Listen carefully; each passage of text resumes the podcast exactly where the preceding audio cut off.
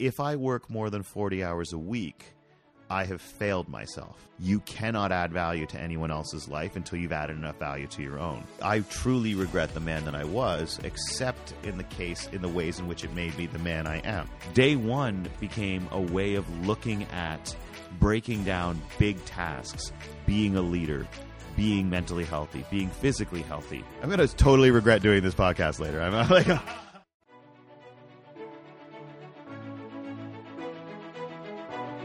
now listening to the Oliver Manalese Show.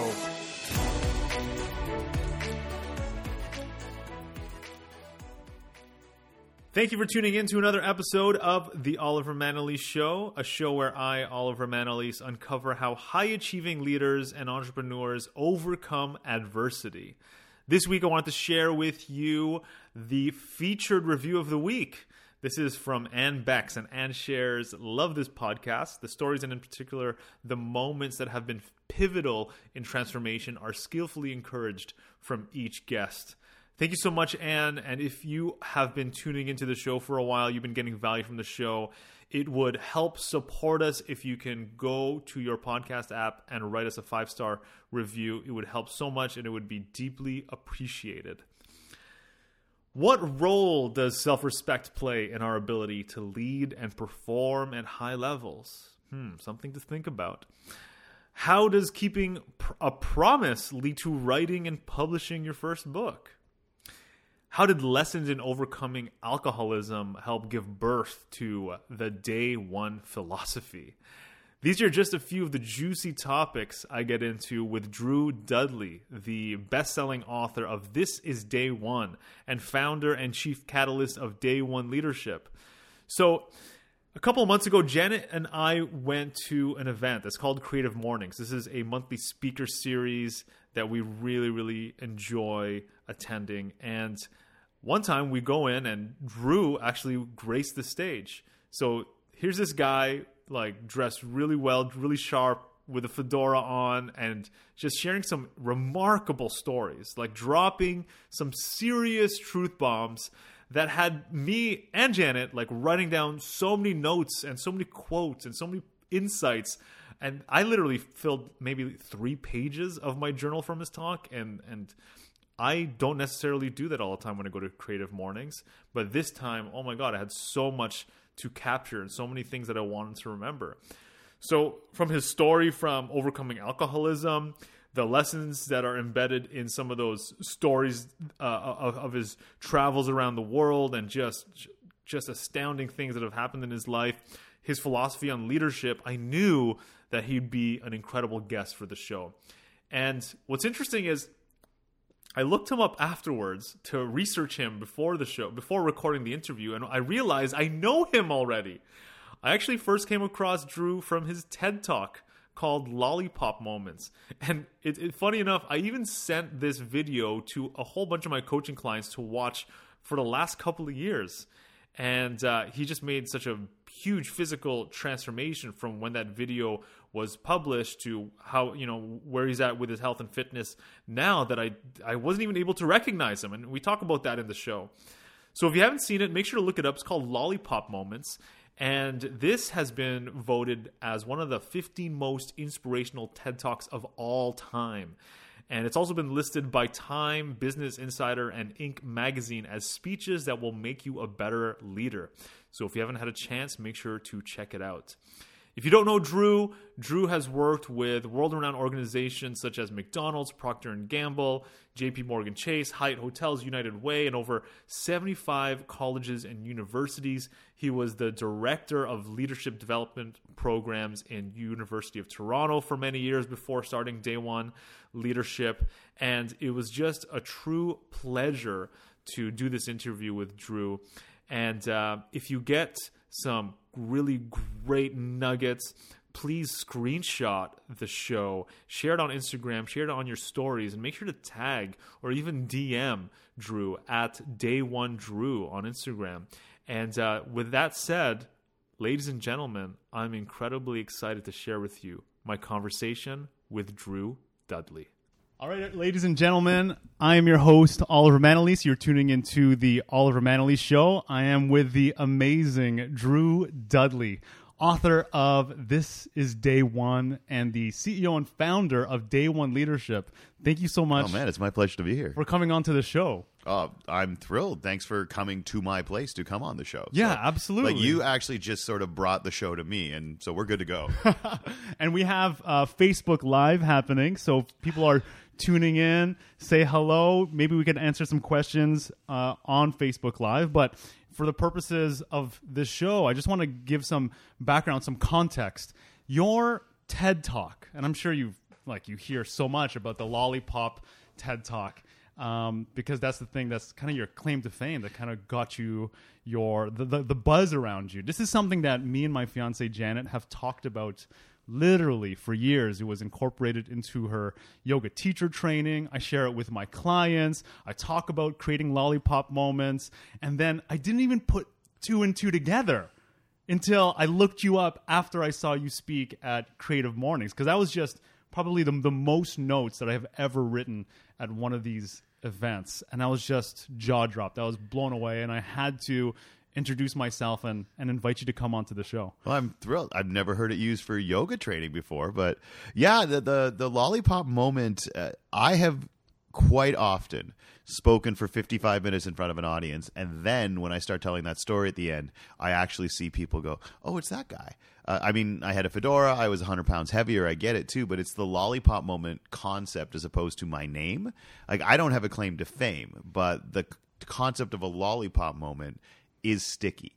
And so it sort of has found its way into a lot of people's mindsets, but my name isn't particularly connected to it. So it's kind of fun to watch people listen to you and hopefully get engaged with what you're doing and then only later on realize, oh, you're that guy. So it's funny, they then like the entire speech more now that they know that you're the guy who did a speech they saw before. And uh, yeah, I think you're right. Like I, I knew the the lollipop the lollipop moments, and I've seen the video so many times.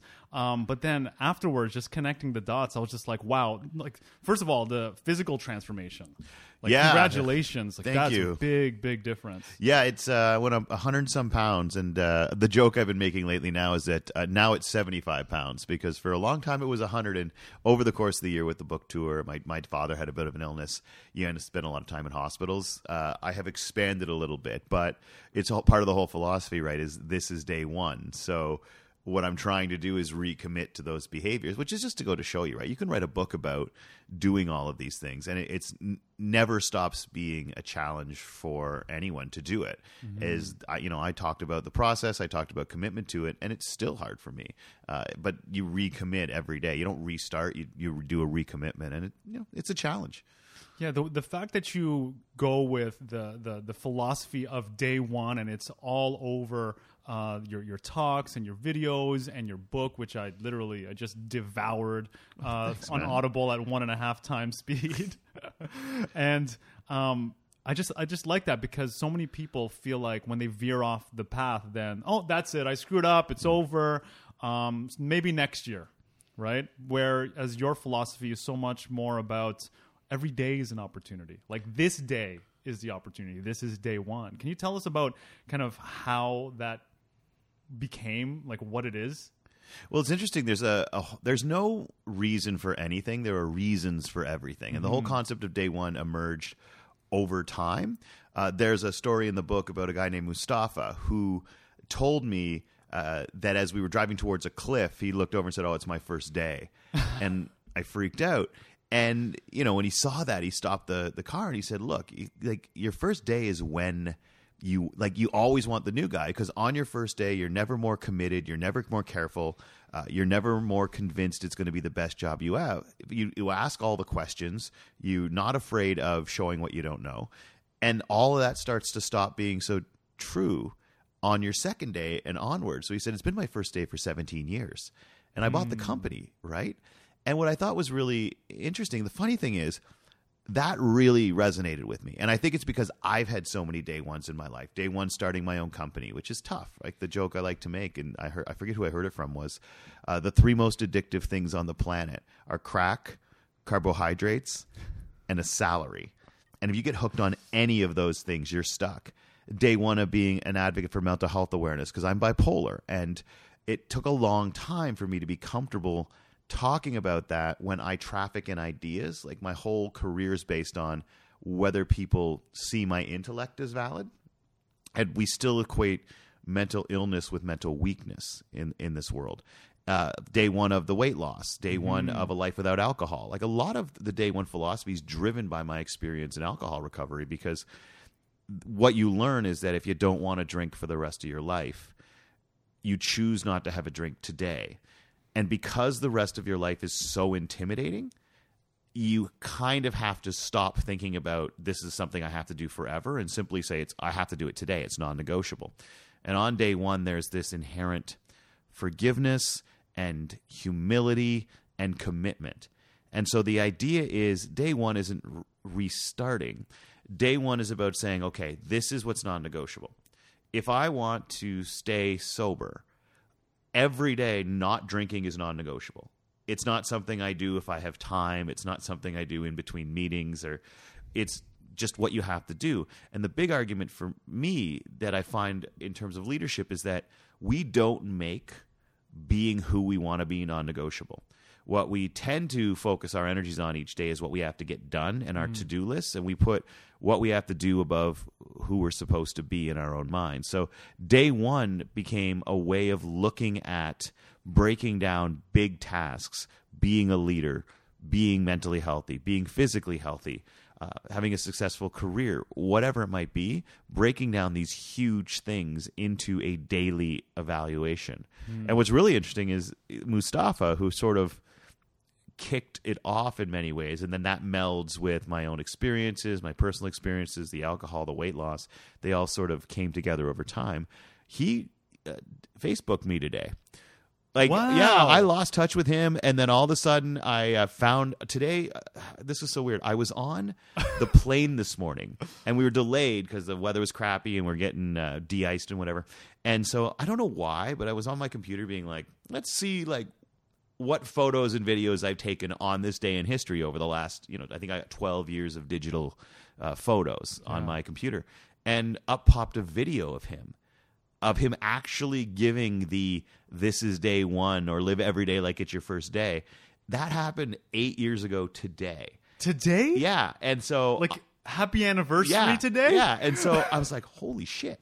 And so I I put it online. I put the video online. It's like 50 seconds of him just laying it out, and I thought, I can't believe it's eight years today. Uh, and so I put it on on Facebook, and sure enough, like below. Uh, on the page about three hours ago, he's like, "Yep," and today's going to be day one again. And I'm just like, "It's not." I looked online; it's him. I just got goosebumps. Yeah, so he that. he and I have been chatting back and forth about the last half hour about. Uh, he's like, send it to me, and I said, no. Tell you what I'm going to do. I'm going to go over there and I'm going to deliver it to you, and we're going to do an interview. So. Like we're working that out. He's splitting between Turkey and Qatar right now, but yeah, I've I'm pr- I'm pretty excited that we're back connected. So Wow, that's amazing. yeah, I'm pretty psyched. Wow, so everything comes back full circle. It, it really does, and it's just so weird that it's today's the anniversary, and then he sees. Like I didn't know he was following me. I had no idea that he's just been hiding in the background all these years. He saw the TED talk I did about him, I guess in 2012 or 13, Mm-hmm. and he's like, "Yeah, I just love it. It's great." I'm like, "Why didn't you reach out, man? I've been talking about you all over the place." Like he is an extraordinary leader in my life, and he's played such a big role in the whole philosophy. People love that story. It kicks off the book. It's the first story in the book. It's the first story in some of my keynotes, and just to have him reach out and, and have the opportunity over the last few hours, even before you got here, to say, "This is the impact you had on my life." It's exactly what the book's about, and I'm pretty psyched, as you can tell. That's incredible. And, and I remember I remember that story, like doing the Lion King thing. Yeah, yeah.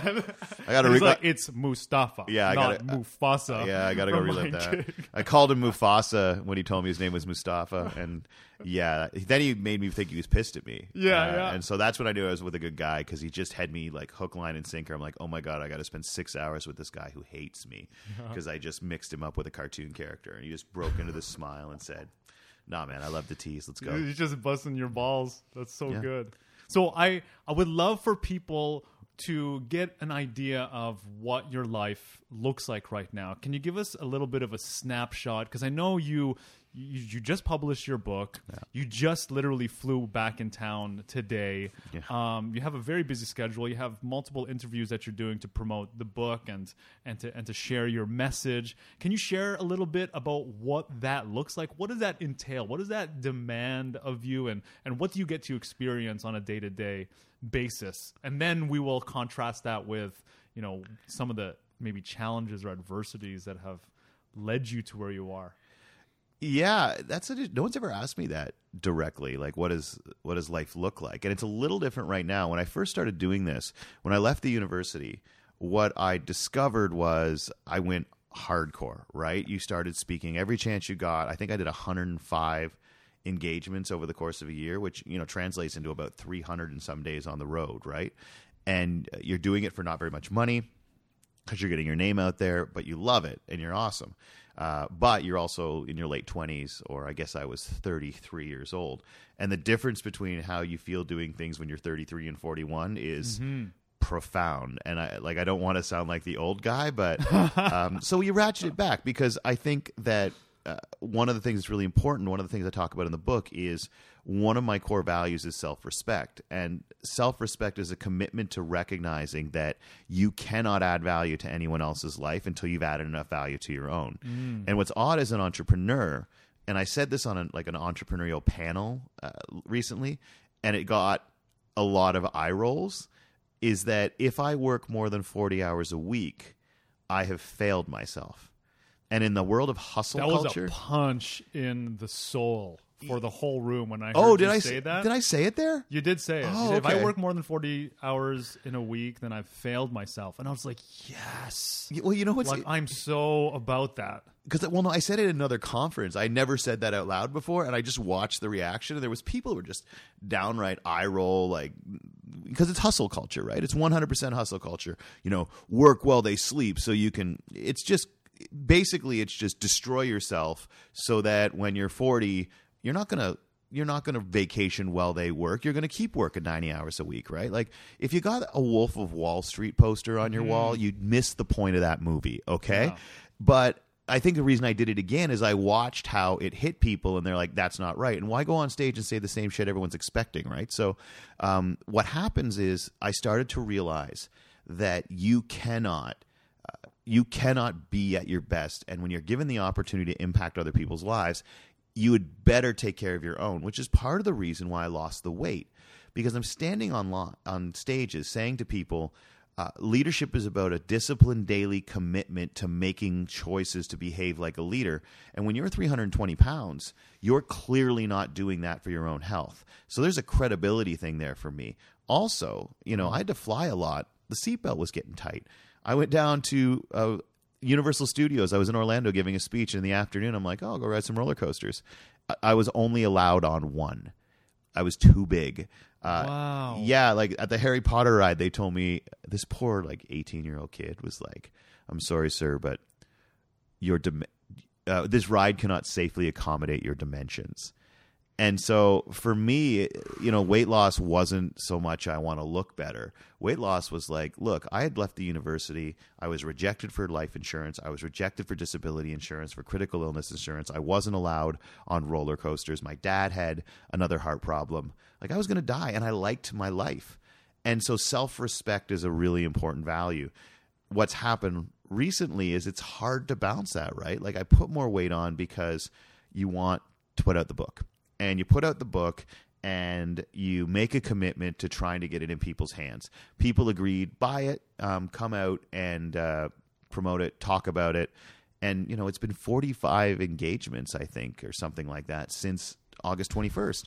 And when you think about it, August 21st was what? Wow. Um, September, October. Three months, months ago. ago. Like, so that's one every two days. And it's been in uh, probably 35 different cities right and i'm a first time author so it's not like you can say to a city i'm coming to new york on the 12th so do the event then like basically as a first time author you if people call and say we want you on this date you go there so since august 21st my life has been um, get up, fly somewhere, um, usually spend the night, get up the next day, go somewhere, speak, talk to people afterwards because I love doing that because people are asking questions about the book, uh, and then go to the airport. And do it again. Like travel is cool.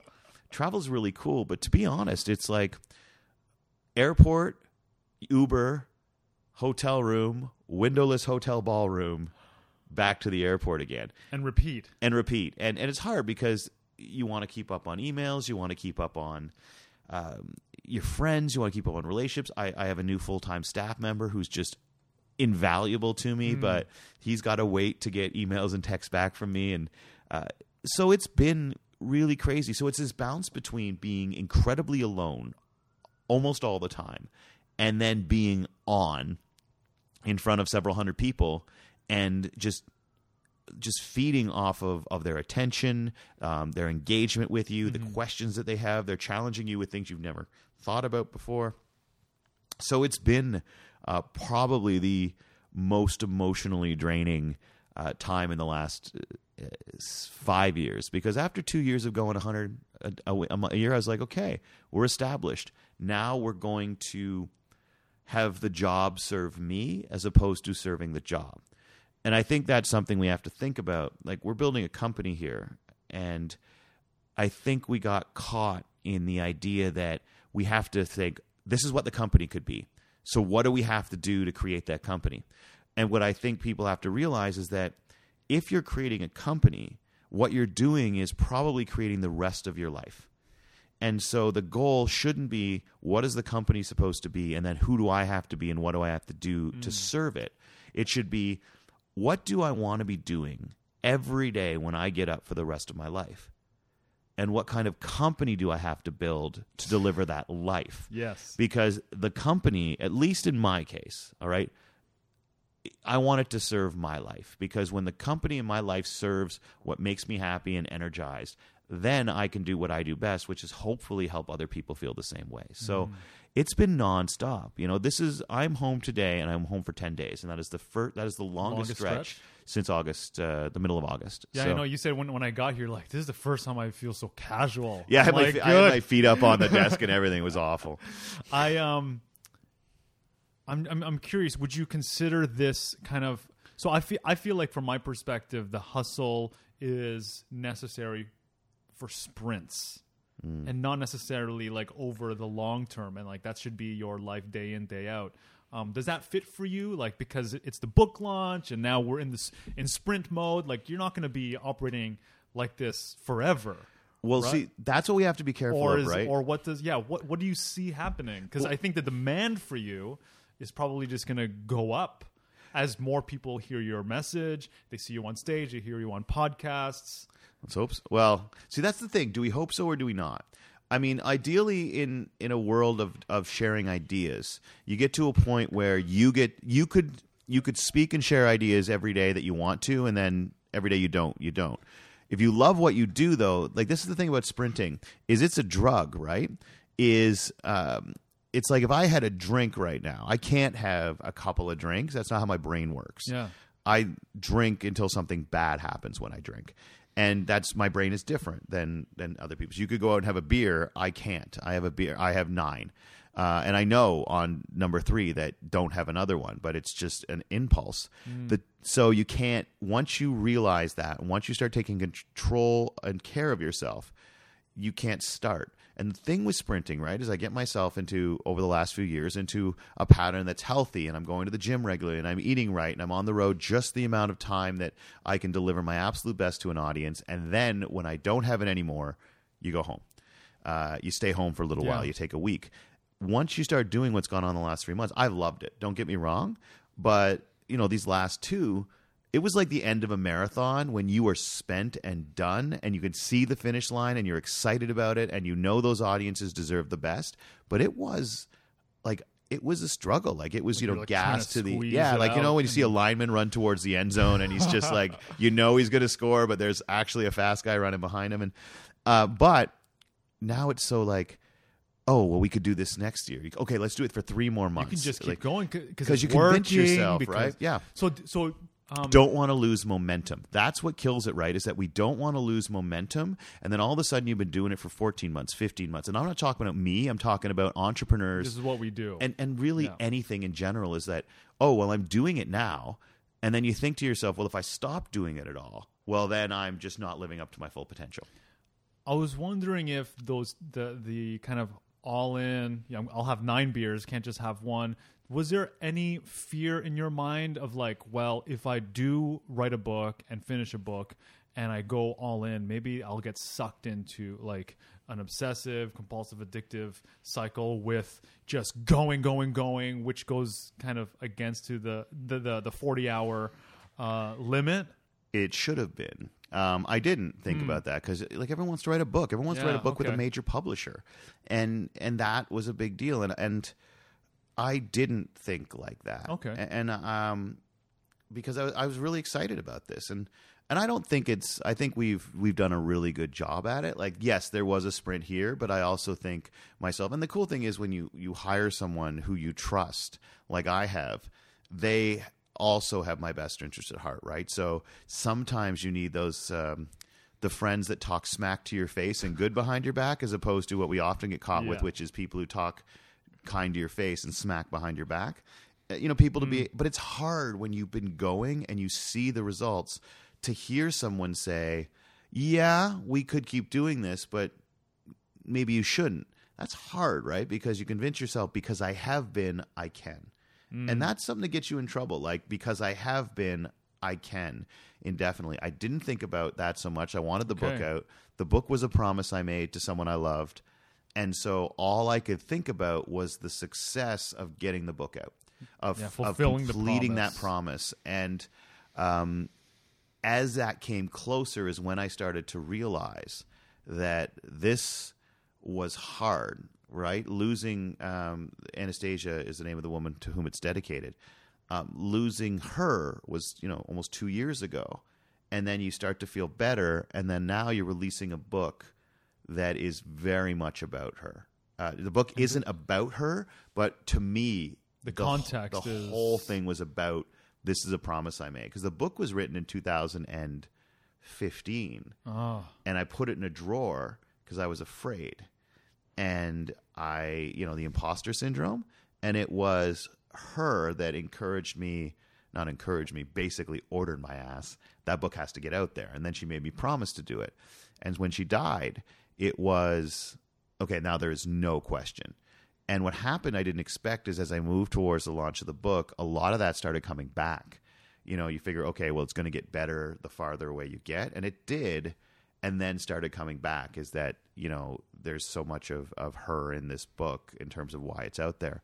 And that, of course, is like, well, I don't want to let her down. I don't want to let um, the people who work with me down. I want don't want to let my friends down. So, Uh, you know, and I don't. I'm not complaining. I have had an amazing fall, Yeah. but I do realize that we came very close. I came very close to not taking care of myself along the way. Like it was, I didn't take my own advice in some ways because when the biggest things in your life happen, you do not want to lose that opportunity. You don't want to waste them.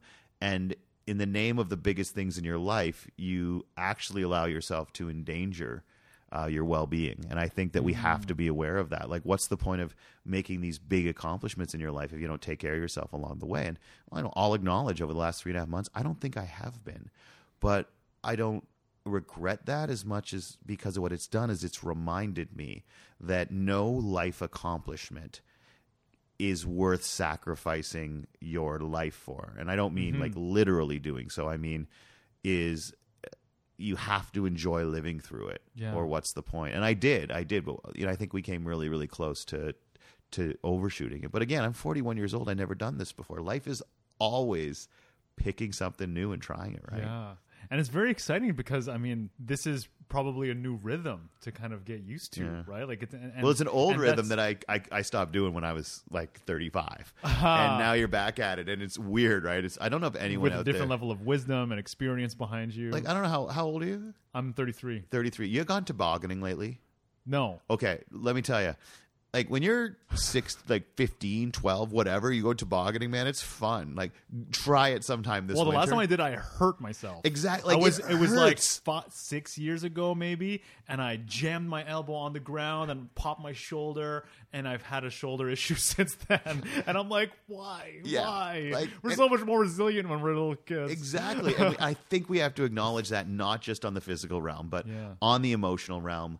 um, you know, we have an emotional bank and we use it up as our life goes on. And the cool thing is we can refill it with friends, with uh, hobbies, with things that we like. But it'll, it'll always, you know, drain a little bit. And as your wisdom goes up, I think sometimes your emotional and physical bank rolls down. And I don't think we should lament as much what we're losing as we should recognize that, yeah, but look at what we're gaining from this. Um, I don't make as many stupid mistakes that I made before. I make plenty of stupid mistakes, but most of the mistakes I make now are first time mistakes, which I think is what growing up ultimately is about, right? Yeah. Tell us about um, any cha- like defining moments that were like really challenging for you to overcome to get to this point. Wow. Uh, lots, I suppose. I mean, everyone's got them. I mean, I'm a really privileged guy, right? Yeah. Well, because the, the important the, the thing for me, it's like we all look up to people um, who are on stages, who've written books, and we admire them and we put them up on a pedestal.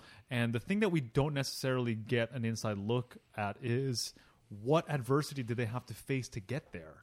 Because I feel like when we get a little peek at that, we realize just how human you are. Um, and if it's possible for Drew, then it's possible for me. It, it, it's it, to me, it's almost more empowering to be able to see that side, as opposed to it's like, well, you know, it's good he can do it, but you know, like that's because he's you know he's talented and he's gifted, and you know he was just born with it. Well, you know, I, wa- I was born with. What's interesting is I was born with a gear that a lot of people don't have, and that's not necessarily a good thing. This is the thing. I'm bipolar, bipolar two, which there's a a state called hypomania. Uh, mania is often being completely detached from reality, and it's very, very dangerous. Uh, and for those who don't know, bipolar is your life swings between two wildly different states: depression, which people I think are familiar with, but if you've never had it, you're not familiar with it, but you're aware of it. Uh, people aren't familiar with depression who haven't had it, but they are aware of it. It's um, you ever walk through a spider web?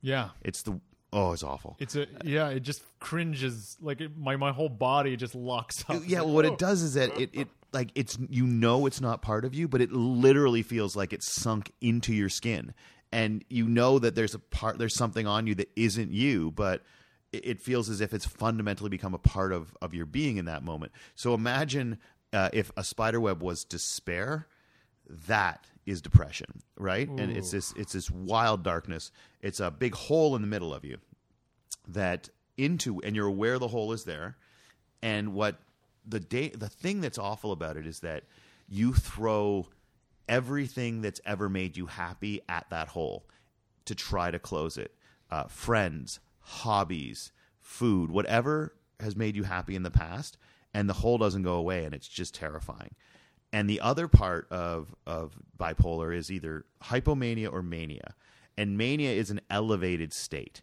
uh, where you feel more confident, where you feel more creative, uh, where you start to miss social signals and act inappropriately because you feel so confident. Now, true mania is you will also can hallucinate. You can completely lose touch with reality. You can see things that aren't there. Uh, believe you have powers you don't have. It's very dangerous.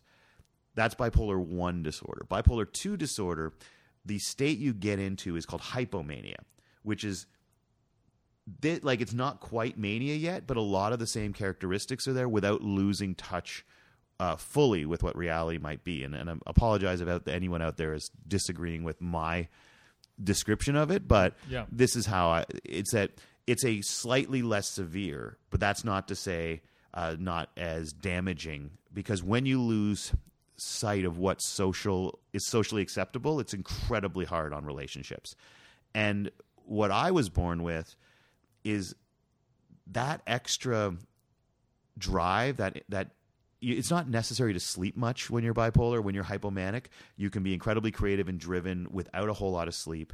Uh, you are actually sort of operating at a at a faster intellectual not intellectual level but the ideas are flowing faster. And you're so confident and you're willing to take risks that I benefited from a lot of that before I knew I was bipolar. That ability to get things done, that ability to be creative, that ability to always just know what the next story people wanted to hear. But that also wore away at relationships. I acted inappropriately. Uh, bipolar individuals also tend to self medicate. So, you know, there's the alcohol piece of it as well. And so I do have to recognize that a lot of the things that allowed me some of the opportunities I had in my life came about because of this gear other people didn't have. And people look at that from the outside and say, wow, you don't have to sleep and you can write three essays in a night. And It's like a little superhuman in a way. yeah, uh, but they don't necessarily see those times when The other side. because you you you swing the other way, and and not necessarily as fast as I think it gets shown on television. Like one day you're super up and one day you're super down. It's not as black and white like that. It, it happens over months. Sometimes it happens over a year. You can go through a year of depression and then uh, an extended term of hypomania. And Wow. yeah, I, I guess um, uh, Steven Wright described it best. The comedian, when you want to talk about what it feels like to be hypomanic, he said, "Do you ever lean back on a chair?" And then it starts to tip over, and you catch yourself. Yeah. He's like, I feel like that all the time. Like it's that like that like energy. really on the edge. Yeah, and, and so the problem was you're destroying relationships on one end, and you're also creating a life that people look up to and that becomes your identity to you and to them. So is this what was happening for you? Yeah, this is all through my twenties, right? And then on Like the you're you're elevating your like your level of success, you're rising up, but on the in, on the back end there's all also these well, this life you create over here when you're in the high gear, when you no longer have that gear, all the stuff that you created as your sort of uh, look like like look at my life, look at what makes me successful. All of a sudden, when you don't have the energy to sustain it anymore, it's like this giant anvil over your head where you're like, this life I created is now going to destroy me. And so this is a big part of of what's going on, but you don't want to let anybody know about it because you think it's going to make you look weak. It's going to make you an embarrassment to the people who love you, and it's going to uh, make you unemployable. And so that was a big struggle that went through it, and that's it's all in like linked in, you know. In order to, when you're hypomanic without even realizing it, your brain's trying to slow down. What is the most easily accessible depressant uh, on the planet? It's alcohol. You get drunk, you eat like crap, um, you have a sedentary job, so you get big. You hate yourself, you think you're a terrible, unattractive person, you feel miserable, so you drink. And when you're drinking, you're eating. And because that makes you feel good, it gives you that and then the cycle goes on. that bad pleasure. Like there's two different types of pleasure. There's good pleasure that when you feel it in the long term, it makes you better. Exercise, for instance, Yeah. like that endorphins, that's good pleasure. But bad pleasure makes you feel good in the moment, but makes your life worse long term. You know, food, drugs, um, alcohol.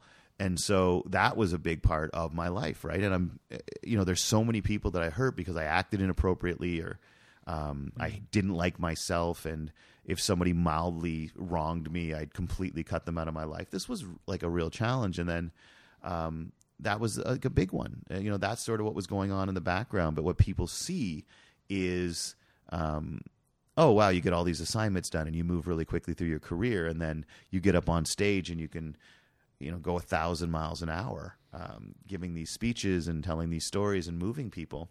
Um, and at the same time, what you're desperately trying to do off stage is just get your life together. And uh, you know that started to shift. You know, in 2014, 2015, I started getting healthier. You know, you take was there was there a breaking point? Yeah, Was there a, no. was there a, a moment where you're just like this I can't keep going this way? Uh, you know what? Uh, it really all that stuff I said about not getting health insurance and not being allowed on the roller coaster. Those all kinda it piled up All happened in the same week. Yeah, I'm not gonna lie. It's It all All signs. and I was just sort of like, look, I don't know how the universe works, but come on. Um, and and so that's really when it started, and and that was in 2014. And uh, that's when the health started working out a little bit better. I started taking better care of my mental health. The booze stopped the year after um, and everything. Honestly, you take alcohol out of the equation, and everything starts getting a lot better. Would you would in your experience did you have any did you notice any impact of you increasing your level of well-being? Did, did it did it have an impact on your ability to perform at your work? Did you feel more clear, more confident? Were you able to be more resourceful? What did you find? Because I know a lot of people will sacrifice well-being in order to succeed, but here you are, you're making the transition to you know focus on well-being. Yeah, you know, it's. I didn't think. Uh, I know we didn't go into this being like, let's all talk mental health, but Yeah. um, what it was is, sorry, my friends. I think. Uh, why don't I wait for you to ask the question, then I take a drink for God's sakes? Like, nice work there. You take one. I'm like, oh, I'll do that too, so the audience can hear gulps. Um, yeah. Here's the thing about uh, individuals who are bipolar, really mental illness, um, in many ways, is that when you finally find out what it is, because I didn't know I was bipolar till 2007 and uh, that's when I hit a really, really, really low. Like we're talking, you know, self harm level of hatred um, and depression, and um, you know, some friends of mine. We went on a trip actually that really saved my life and and made me realize that I, I was like, oh, I've done everything I can. I just can't do it anymore. And then I'm like, no, you haven't asked for help. Like you're sitting here saying I've tried everything and it's and it's there's no hope. I'm like, well, you you still haven't asked for help.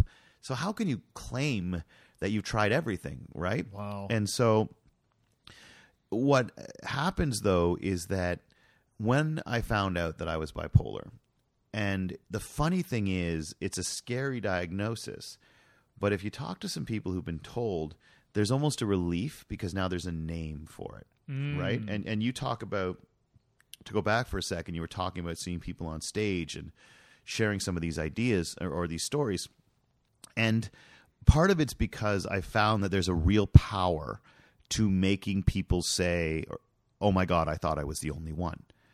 And, and I think that flies in the face of what I we grow up thinking, which is often uh, you really want to impress someone, you have to tell them something that makes them go, "Oh wow, I didn't know that." But really, the greatest gift you can give other people is, "Oh my God, I thought I was the only one. I thought I was of the only." feeling alone and isolated, and there's something wrong with me. we got to hide it, right? We got to keep it down. And, and so I don't have a good life for someone with mental illness. I have a good life, full stop. I have a better life than a lot of people uh, out there. Like, hell, I was born a straight white dude in Canada, right? So, like, I kind of won the lottery there right off the bat. No, like, seriously. And, and also, you know, before we go back into a, a little bit about um, this, what I was going to say about um, bipolar in terms of uh, taking care of yourself and what you were capable of after is that I I appreciate when people are nice enough to say, "Wow, you, you're open about alcoholism and you're open about your battle with with weight. Uh, you're you're open about the fact you're bipolar." And I appreciate that because I recognize that some of those things are still equated with weakness in this world, and they're not. Uh, they're not weakness. But I am also a straight white Canadian man who runs his own company and is financially secure, which means there is the smallest amount of potential consequences to me to do this than to anyone. Right? It- I can stand up here and say, "Oh, I'm bipolar," and no, it's not going to impact for the most part my financial life or my uh, employment. Right? But if you're working two jobs with three kids at home, you don't have that that ability. And so for me, uh, I think if if you're as well off as I am in terms of where I was born and the privilege that I have, uh, and you know there's a risk, but it's so much less than other people, I think you got to do it, right? And so that has always driven me in many ways. I had a student who really needed help, and I told her that I, I battled mental illness, just like she was doing, and she said I didn't know that, and I said, well, I don't, I don't advertise it. Yeah. And she says, "See, you're ashamed too. Why should I do anything about it?" And then smack right to the face, right? Like you are a hypocrite. And so that's why I do talk a, a little bit more about this. And I think that, you know, to shed a little bit of insight into the struggle that comes with uh, mental illness, particularly being bipolar, is that that hypomanic dude is really productive, like psycho productive. And if you watch Wow. my TED talk, I'm unmedicated at that point. Um, I was on the meds. I moved. It's very hard to get to a new psychiatrist in Canada. Like our our healthcare is awesome. Don't get me wrong, but mental health side, there's long wait times. So I moved from Toronto to somewhere else. Didn't get a new psychiatrist. Ran out of the meds. Stopped taking the meds. You convince yourself that oh, you know what? I know what to look for now. And what happens is that I'm guy- good. Yeah. Yeah, I think I'm good. Well, or at least No? I can keep an eye out, right? Yeah. And so, you know, now I know what to look for. The thing is that the alarm system is flawed, right? Like it's your brain that's supposed to look out for problems with your brain, not a good plan. Yeah, yeah. And so what happened, like you can see how I speak in that TED talk. If you want to go watch the lollipop moment, watch how quick I talk, which is a symptom of hypomania, that really pressured speech, the inability to pause, to recognize when everyone in the room is tired of the conversation, but you just keep going and you know it, but you can't stop. And so what eventually happens though is that that creativity, that inspiration becomes a part of who you are and when you finally find out what is what you're suffering from they tell you that the treatment can take away the darkness the depression but in order to not have to deal with that ever again you also have to say goodbye to that version of you Ooh. You know, I and- didn't and- think about that. yeah, like what basically in order to live, you have to maybe give up what you live for, which is why you will Like, like, that high energy, creativity, charisma, that like go, go, go. what you think is the best version of you, and it's not. Yeah. But Because it's creating results. It's- so, yeah. you, so you think that, oh, And that's this your is, like, this is me winning. And so, Ah. you know, I remember my doctor saying to me, "Look, there's medication for this, and you should, you know, there's therapy, there's medication, mood stabilizer, uh, but I want you to be aware that a lot of creative people resist this treatment because the note that was always just there, the next brushstroke, the perfect color." For you, the next story, the next line, the really inspirational turn of phrase that was always just there for you without effort, all of a sudden isn't. Is that what your experience was? That's but that well, I not. It wasn't. I'm really lucky, but it is for some people. But she, I didn't know that at the time. So I'm sitting there facing this. She's saying to me, "Look, you need this. Uh, like you may not survive this if you don't uh, accept treatment. But just so you know." That may not be the case anymore. You told me you never feel more alive than when you're speaking, that it always just comes, that you just have an this instinctive feel for what to say next and to, to keep the energy up and to impact people. She's like, you need to be prepared for the possibility that will be gone. And uh, that's really scary. And for some artists and some musicians, it is. Um, and it's torture, right? Because who you were is gone. I was lucky because I think as a speaker, the ideas were coming so fast that I was hard to follow. Um, it was frenetic. And what it did for me is it slowed down the ideas. They didn't go away, Yeah. but it slowed them down a little. And I won't lie, I am not as creative, especially in terms of what I write, in terms of my ability to write emotionally impactful things. Mm-hmm. Can't do it. Like I, I found some of my writings from when I was unmedicated and like I look at that and go, I, I I can't move people like this with my writing anymore. And I'm okay with that. Um, it is harder for me to create presentations and speeches now than it was then.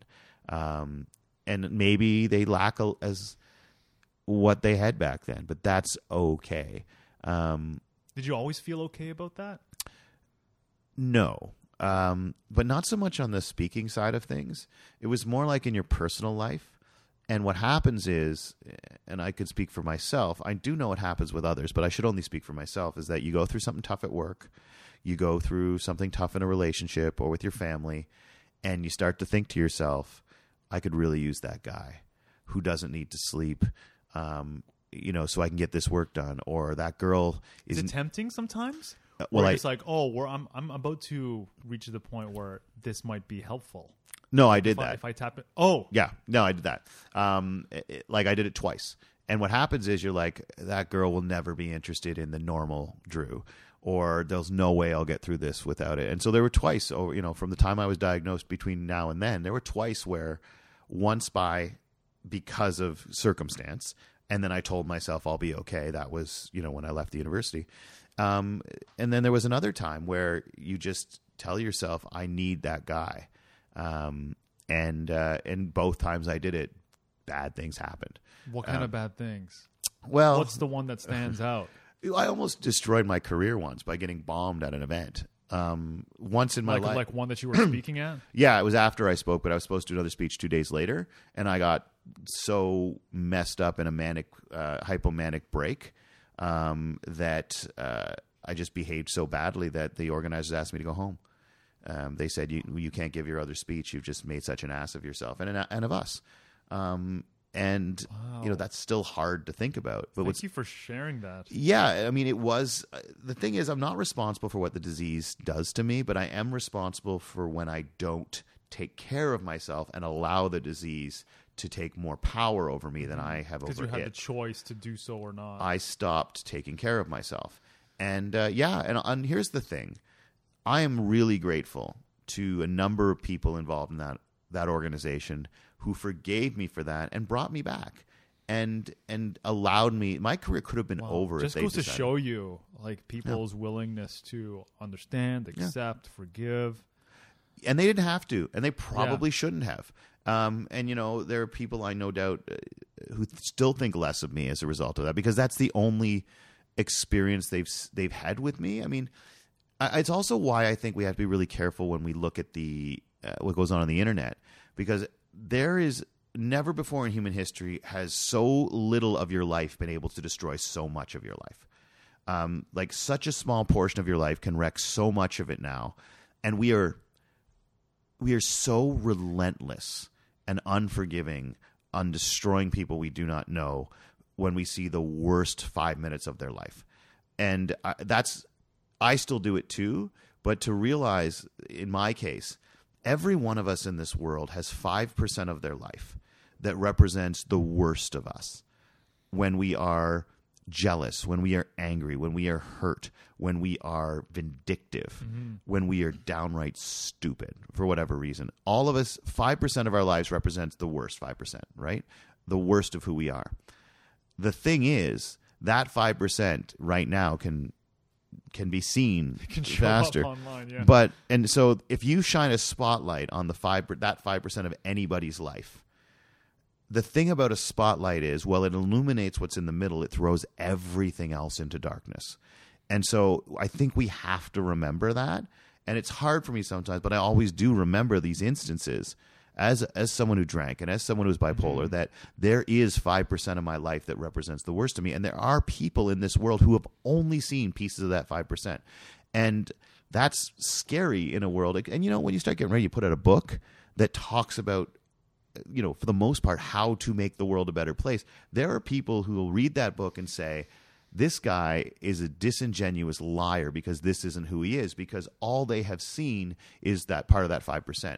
And I'll mm-hmm. tell you, there was a terror in putting this book out that that was going to be the case. Like, you know, I'm open about the bipolar, I'm open about the alcoholism in the book, but that doesn't mean that there aren't people out there who are hurt by those things mm-hmm. who are going to see the book. And then the internet allows you the opportunity to to say that to people. And no doubt there are people out there who have only seen the worst 5% of my life and read this book and go this is so awful.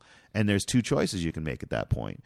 Um, you can say all right whatever he's a dick or no i'm pissed that he's acting you know like he's not this dick and uh, i'm going to let the world know about it and that hasn't happened but that's not to say someone's not going to pick up this book and say and look at me say elevate don't escalate and go on my facebook page and say what about this time in 2008 when you did this Well, that, that that's the thing that is so important for me to address with this show is the fact that um, what I believe is when people idealize somebody else, right? What you're doing is you're dehumanizing them because you turn them into an idea. And now that they're on a pedestal, they're an idea, but you're more than just an idea. And the mistake in dehumanizing them in that way is is is forgetting and putting aside that they they're just humans and they make mistakes. And but, but the thing that I think is so powerful about what you do, and and you tell you tell me what the response has been, but you acknowledge it head on. You're not pretending. Like you're saying it up front. Like here are the challenges that I've I've ruined relationships. I've gotten bombed at an event. Um, like you you actually you, you talk about the things that you have shame around, and you you you speak about it up front. I feel like there's an important role that that plays in being able to even it actually enhances, it elevates, like you say, it elevates as opposed to escalate. Maybe. Uh, wow, you just put that incredibly well. Um, I never thought of it that way. That you know, when you put people on pedestals, you dehumanize them. Um, perhaps, I, I guess, you know, not to deflect. I appreciate that, but also like, what's the other option? Like, there's a fear there, right? Like, if I don't do it, someone else might, and so there's Yeah. there's also like there's also you know in my mind i have no doubt that part of it was just like you better be honest because uh, if you don't if you aren't honest about it and somebody else uh, points it out you know I, I can be honestly like yeah i know. I'm really sorry. I i am re- i truly regret the man that i was except in the case in the ways in which it made me the man i am. You know like but that's it's weird because it can't be just one or the other right? Like oh you know you can't be sad about your past because it made you who you are now no i'm glad that i've been shaped by the things i screwed up but i am not happy they happened right? Like i can't one be like is. yeah. And so you know the biggest regrets i have in my life are that i hurt other people and i may never get the opportunity for them to realize that that was the 5% and uh, in the in the process if i ever made anybody feel like less than they are that's a terrible thing to do. Especially, I wrote a whole book about how you, we can live our lives to not do that, and it's a struggle to know that I, for a large part of my life, didn't live my life like this. But maybe the reason I wrote the book is because since I started doing so, it's it's a it, it's a pretty extraordinary life, and I don't mean like oh wow I get to travel around and give speeches and write books. I mean I usually really like it. You know, I, I I feel like I'm a much better person, and I don't dislike myself as much. Um, you know, there was a, a period where it was just amazing. You know, like you said, I there was a shift. I was healthy. I felt alive. I I bounced out of bed in the morning. I was in love. Um, you know that there was a really brief period of time where the three prongs of your life, you know, relationships. You know, I'm looking at a tripod here, but like uh, they're, they're your relationships and your career and your health. Like they're they're just so rare in your life where all three are there. And I think there was like a year where they were, and then you know one gets chopped off, and that's why you have to really make sure the others are strong um, for those moments because you will very very rarely have a tripod where all three legs are good. Right? There was a year, you know, and then Anastasia dies, and so that rattles everything else for a while. But one thing that I have to realize is that there is a peace and a strength that comes from knowing the worst thing that's ever happened to you has already happened. And the fact that anyone listening to this has survived every problem they've ever faced. And I don't think we give ourselves credit for that. Like when people are like, I can't do this, I can't make it, this is going to overwhelm me. One of the strategies I try to use to help is I ask them, okay, let's talk about the last time that you did not survive a problem. and I mean, you, like you have to acknowledge that that doesn't exist. Yeah. And if there is no statistical evidence, no empirical evidence that something is true, why would we believe that it's going to be true next time unless you are Donald Trump? The lack of any empirical evidence that there's truth is not like there's no reason to believe that that the opposite is true. Like you have never failed to survive something. Mm-hmm. So why would we assume the next time would be any different than that? You have no evidence that's the case. It is overwhelming the other way. But that I think is something that you know I try to remember when the, one of the legs gets chopped out. It's like this is day one, and we can rebuild to that point. I don't know when, and I don't know how, but you can decide to be okay.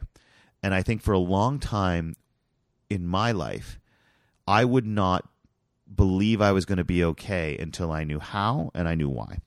And I'd sit there and I'd be like, okay, how am I going to be okay? How am I going to recover from this? How am I going to get through this? Um, and when?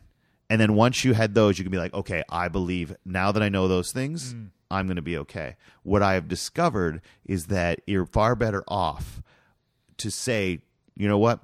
I'm going to decide I will be okay. I have no idea how, and I have no idea when. Choose. But I am going to decide in this moment I will be okay. And once you make that decision, you are much stronger as you seek the how and the why. Wow. You keep, you you referred to the three prongs, and one of them gets chopped off. Do you feel comfortable in sharing what that was like for you? The the big prong. The, yeah, the big the big prong, the the catalyst for the book. Well, I mean, the, the catalyst for the book. Um, I mean, the promise that you made, and Yeah. Uh, well, I mean, uh, one thing, you know, I was 38 years old before I think I really fell in love. And if anybody I used to date hears this, um, no, like, I'm not saying that to be a dick. Like, it's just, I think we all know that um, until you really hits you, you honestly believe that you may have been in love before, and then all of a sudden something comes along, and you're like, "Oh, my bad." Um, yeah, oops, I shouldn't have said that before. I just thought it was true.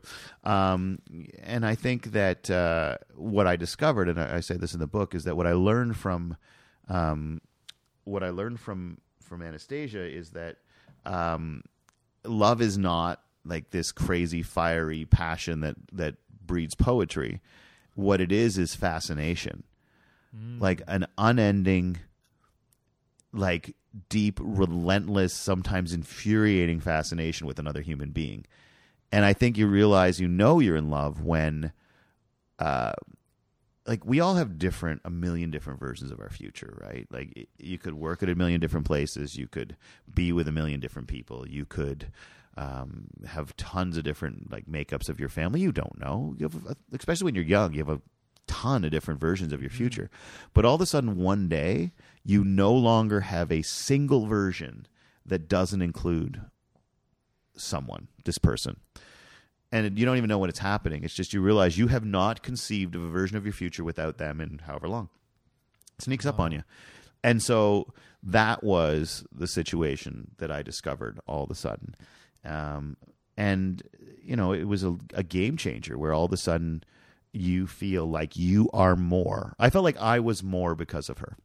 Right. And, and she said to me once, and this really shifted my, my life, that um, she said, you know, the best shift you ever made was you used to think that you were awesome because I dated you. And all of a sudden the greatest thing that that I love seeing in you is you now are realizing that I date you because you're awesome. God, And you realize that we are sometimes in relationships where we look at the other person and we're just like the fact that, you know, you date me or you're married to me like means I'm aw- like means I'm awesome. and they're like or- no like I'm with you cuz you are awesome. Start believing it jackass. Like, are. Yeah. and then you get joyful when you have this other part of your your life uh, and because and joy is the sexiest thing on the planet.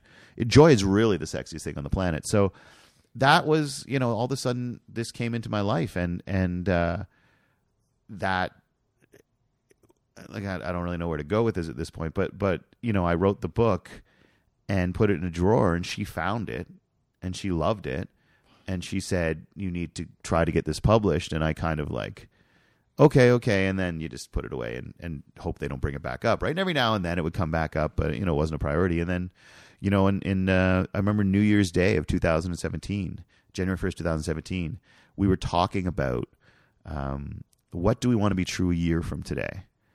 And she said, I want to know that you tried everything you could to see if you could get this book published by a publisher.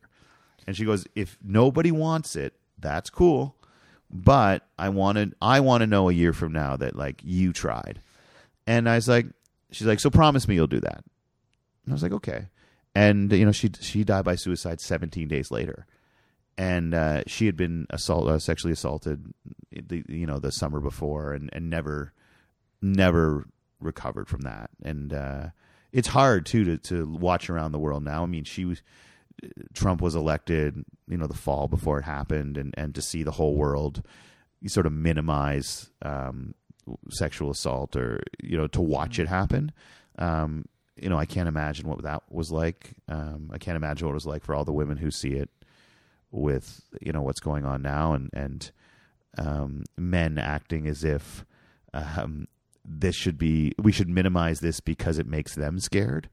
Um, and, and I, you know, I saw, you know, a, a really amazing Twitter video where a man, like a guy, really rhymed it. Where he's like, the terrifying thing is, is so many of us men, I think, look back and say, "Oh my God!" Like was there a moment in my life where I was that? I think most of us have to acknowledge there was, right? Like where uh, at least in your mind you're like looking and understanding what I understand now is that I was part of this problem and you can choose one of two things to do at that point, which is to get scared of that and start denying that it's a problem or pushing back as if it's some sort of preemptive um, protection of yourself or recognize like okay that doesn't mean you can be quiet right? Because you're ashamed of it. Like th- realizing more and more so you can hopefully adapt your behavior to not be part of that problem. Um, I, I like it's just i can't imagine what it's like to to be someone who went through what she went through and watch this go on in the world because um, it breaks some people. So the idea that people are doing this for fame or they're doing this for notoriety and watching it kills people when this happens to them. The idea that anybody would live through like would would say this or would minimize it or would yeah I, I don't even know and and so that it's been a, a big explosion i'm still figuring out how how it impacted me. Yeah, you're still, Um, you're still processing it. yeah well it's her birthday on saturday and and for me it, i think what it is too is that for me like uh, anastasia had a twin has a twin sister who's maybe the- like one of the most ex- like i can't even get over how incredible this woman is but um and so what's what's odd is that in all the things that i feel all i can really think about too is uh how her family must feel. And i mean like think about it. It's her like for the rest of your life if you're a twin that's what your birthday is. Like you can't you i can't imagine you celebrate it at all for the rest of your life. It must be anguish for the rest of your life.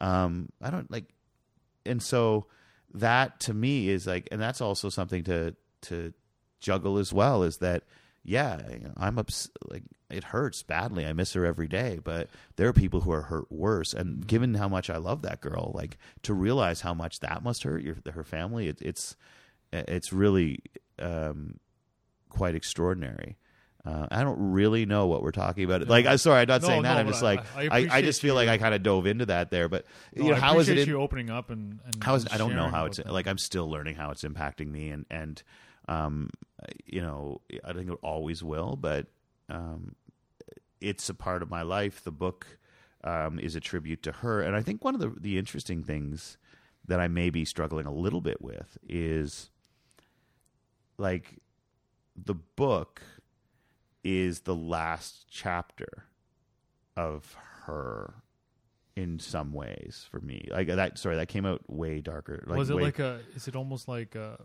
like the process of grieving? well think about it. I guess this is what I've been struggling with a little is that she's gone and but I had this promise to keep. Right? And so for a year and a half after she was gone, I was working on my tribute to her. Right? This is for her. which makes her still very Yeah. present in that way. and now it's done. And so that or like the- immortalized. yeah, I get it too, but the like my last thing for her is done. yes. And uh like so that I think has been a thing over the last 3 months as well is that is this like am I in some ways it closes it. I mean that doesn't mean to, that's forgotten, but it's like that's a, an, an interesting thing to do because there was always this one last thing that I was working on. Um, so it wasn't done. Like our relationship wasn't done, and now the book is done. Like this is for her, and it's done. And what do we do now? That's an incredible tribute. Well, thank you. I, think it's- her sister liked it, which was important to me when I gave. She was the first. She got the first copy, and Wow. all I could think of is please don't hate it because I mean, um, and so yeah, it's uh, but yeah, yeah. Wow. Okay, what's next? That was a very, very, very important piece. Thank you for that. No, no problem. So I'm gonna totally this- regret doing this podcast later. I'm like, I'm gonna. People are gonna listen to it and be like, "Why didn't you talk about leadership well, in very, the book?" but it's Um, very courageous, and it's to Thank me. you, but me, again, that that's that- an example. It's that thing though again, like what could happen to me as a result of of sharing this? Like what someone's going to come out and and say you're a dick who's bipolar and I said, "Yeah, I just said that." Like um are people not going to book me as a speaker? Maybe, but how many of that is there going to be? How many of those jerks are there in the world? So I, I really appreciate that. But one of the things I just is like, what's going to happen, right? Like the worst thing in my life has already happened, um, and it's just way less effort to not lie. Um, so I appreciate that, and people saying it's courageous and vulnerable. But I'm like, I'm really lucky. And I will say though that what you'll often find is when you're open, even when you you think that it's um, that you're making yourself vulnerable and you're going to get attacked, is that you know often that's not the case. Um, but I also recognize that I'm taking less of a risk than most people um, would. So you know I'm not going to sit here. huma- be, that's the humanity that opens up though that I see. I Because- appreciate because that. you're because you're you're showing yourself and, and you're actually risking yourself not looking good or being criticized or being judged. Like that's true true vulnerability to me. You're you're putting down the armor, the mask, the weapon and just letting yourself be at risk of be, of not looking good.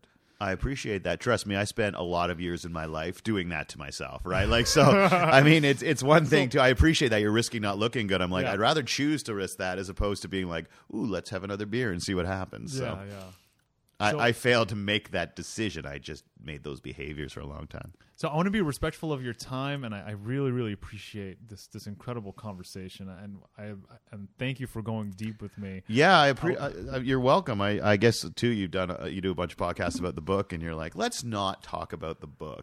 it's look, folks, it's good, um, and and it is a tribute to someone I love. So I, this is something I worked really hard on. But it's it's been nice to chat about uh, some of. I don't know if it's been nice to, but I mean, it's been uh, an interesting experience to just talk about some of this stuff. Yeah, because I, I feel like it's so important for people to get to know you and your story and fall in love with your story. Um, and there's so many incredible, profound insights from the book. Like I have notes and notes and notes. What's The- yeah, what's the- Everything we just talked about now is in the book. Like it, it, it kind all. of is. you Well, I kind of guess- just demonstrate it in, in how you you know because because when you read when you read the book you realize what it came from like what it took to to create those insights to to to, to earn those insights i think that's to me that's super powerful I think part. You know what's interesting about the book too is I was thinking of the other day is that uh, all of those insights in the book, you know, I collected them and shared them. But I mean, let's face it: the, the most of the driving force of that book is the brilliance of other people. Um, is that people shared parts of who they were and, and what worked for them. From Mustafa, my my dune buggy driver, to my friend Steph Dixon, uh, who you know who's a, a member of the Order of Canada, to you know a high school janitor, to Allison. a CEO, Allison. Oh God, a seven year old girl who smacked me around. that was one of the best, Yeah. best stories you got to read the book to get that story yeah, it's that you know I was talking to a friend of mine the other day, and and uh, I gave her like an uh, a little talk about you know how I, I frame an idea, and she was getting ready to do a speech. Actually, she's the one who hooked me up with with Creative Mornings, and uh, she's like, "Oh my god, that's so great! I wish I could use it." I'm like, "Well, why don't you?" And she's like, "Well, I didn't come up with it." I'm like, "Have you seen my speeches? Like, all of my speeches are me telling the story of like a cool thing someone else told me." I'm like, "That's what." Storytelling is that's what uh, like spreading stories are. Like the story is the basic unit of human understanding. And if i'm sitting here and you blow me away with an insight like you just what you said like coming off pedal i will for the rest of my life giving you credit be like look i was talking to this guy and he said something that really blew my mind. And i'm going to pass it on to other people. And i think like don't be afraid to collect the insights give people credit for them but tell people stories and tell your story because you have no idea what part of your story is going to resonate incredibly strongly with somebody else. Uh, and and you think it's not important. People don't tell their stories because they think they're boring or they're insignificant or they're less impressive than the person next to you. But your story matters and the piece of the story that you think is a throwaway that doesn't matter resonates with someone the funny thing about this book people said how do you know what you put in it i've gone through all these years of speaking on stage and any story that i got at least 10 emails or texts from someone about saying that really mattered to me i put in the book but what's you you love the story of Allison. People love the story of Mustafa in the book, Mr. Peters in the book. Different people come up to me and say that really resonated. When I heard that, it really mattered to me.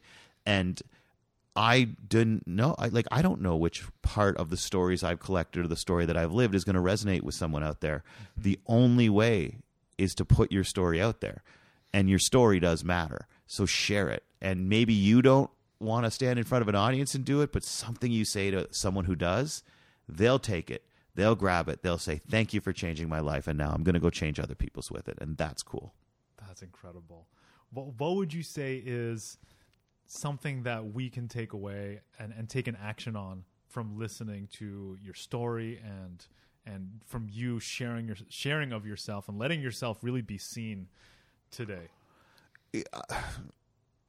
I think the last answer, like I think, Yeah. uh, like tell your story, uh, and I wish I had come Just like you did. Uh, Yeah, well, I guess you so. did. You were giving me way more credit, um, but I I think that's it. Is that recognizing it your story truly matters, and and I think that make sure you live your life for the people that surround you.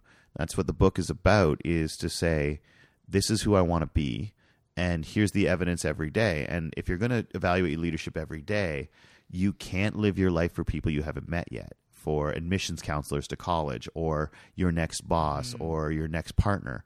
A lot of the stuff we do, we live our lives and every day for someone we haven't met yet. We sacrifice today in the name of of something we hope for in the future.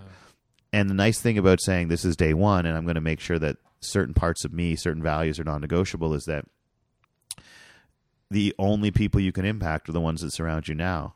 You can't make your day about hypothetical Yeah, people. That's the world. yeah. People who are around you right now. Yeah. And so what you'll find is that a lot of the stuff we chase, money and jobs and prestige and respect, they're not really goals. They're the natural byproducts that come from people who live their values on a committed level every day.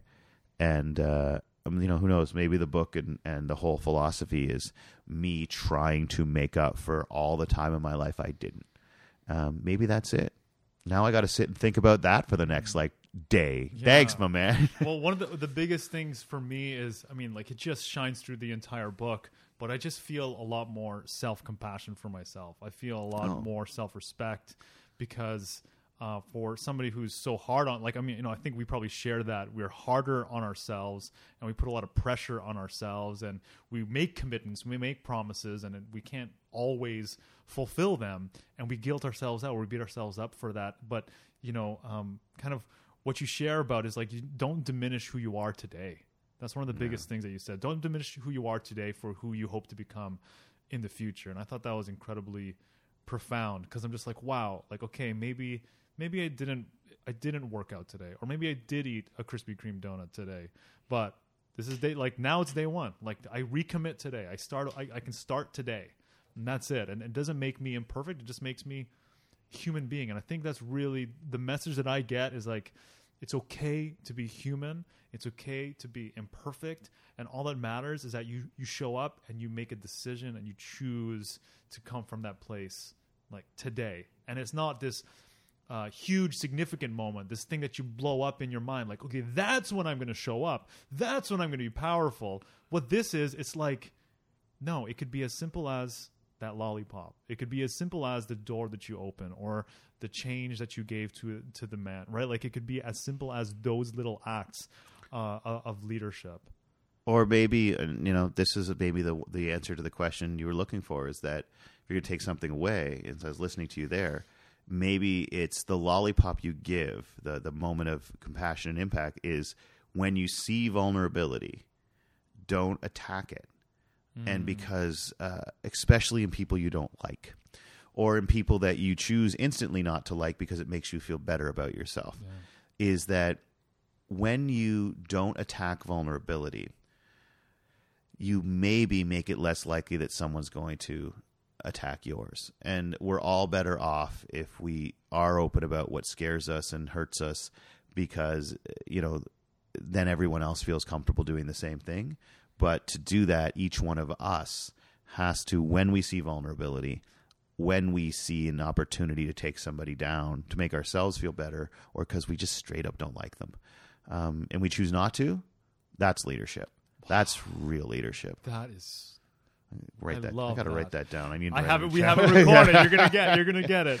Drew, tell us where to find you. What what what uh like what social media platform that you're kind of really present in. You're showing up in that we can you know stalk you online. And, Uh, DrewDudley.com. Uh, it's D U D L E Y. So D R E W D U D L E Y.com. And that can link you to all the stuff. If you're looking for me on social media, like uh, it's just day one Drew almost everywhere. D A Y O N E Drew. And that's you're probably gonna find me on Instagram, Twitter, Facebook, all on there. So I am an Instagram dude. I love Instagram because there's no political fights on Instagram. People just posting stuff that makes them happy. Here's my dog. Here's my food. Um, here's my bay. Whatever. And, I, and I highly recommend that you grab the book. Grab This is Day One, a practical guide to leadership that matters. I consumed it on Audible, which is because my first engagement with you is through video, hearing your spe- your speech, and then I, I saw you at Creative Mornings, and then just listening to your voice, uh, it just made it so much more kind of enlivening for me. except where except where I spoke French, which was a debacle. Uh, and I want to apologize to anyone who gets the audiobook and has to listen to what I did to the French language. I'm I'm really sorry. Drew, thank you so much for Oh, taking man, the thank you. This I was- really, really appreciate it. Th- I'm really glad you walked in and did this today. It was, uh, it's got me thinking. I think I kind of need. Thank you for all the kind words. It's it's one of those days where maybe it was it was really cool to be reminded to take my own advice. So thanks, man. Thanks again, Drew, for coming onto the show. Guys, if you haven't already picked up the Wall Street Journal best-selling book, This is Day One by Drew Dudley, make sure to go pick it up at drewdudley.com or you can pick it up on Amazon. You can pick it up on Audible, which is the way that I listened and consumed with great pleasure Drew's incredible insights and storytelling ability. If you got value, and I know you got value from the show, make sure to hit hit Drew with an Instagram DM or you know tag us in one of your Instagram stories. You can find Drew at Day One Drew and tag me as well at Oliver Manalese and uh, let us know what you thought. Let us know what you got out of it. Let us know that you're listening. And uh, as well, to support the show, make sure to go to iTunes, give us a five star review, give us a written review. That helps gain so much more exposure uh, for for the Oliver Manalese show, and it is greatly, greatly appreciated. And that is all. I'm so excited to be with you in this conversation, guys. I look forward to seeing you next time.